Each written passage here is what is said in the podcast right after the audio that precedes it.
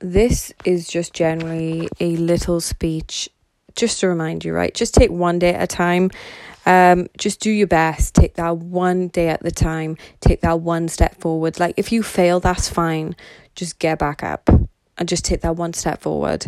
Like for me, if you told me three years ago that I would um, ever missed a workout in over three years, I would have laughed my face off at you because I've never done that before. And all I've done, I've just taken a day at a time and I showed up.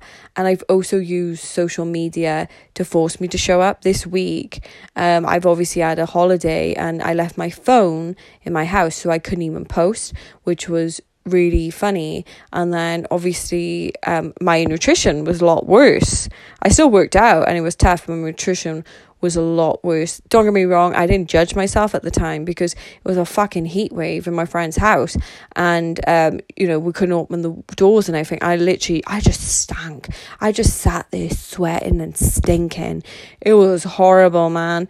Um so now I have all spots on my face, you know, I can feel like you know, my tummy a bit bigger, you know, I just feel ick, which is funny because I look in the mirror and I don't look ick at all and that's it. But you know, if I beat myself up, what would I do? I would just continue to comfort eating, going down that road and covering up my body and blah blah blah. I know I feel my best when I'm doing my best, and I chase a feeling instead of a body type because honestly, I look great, but I still feel like a fucking whale, and I don't look like it. If you get what I mean. Um, so I'm literally just taking it a day at a time. I'm not going to beat myself up. I know Monday is always that great day for me. So please, guys, do the same. Don't beat yourself up. You got this. I believe in you.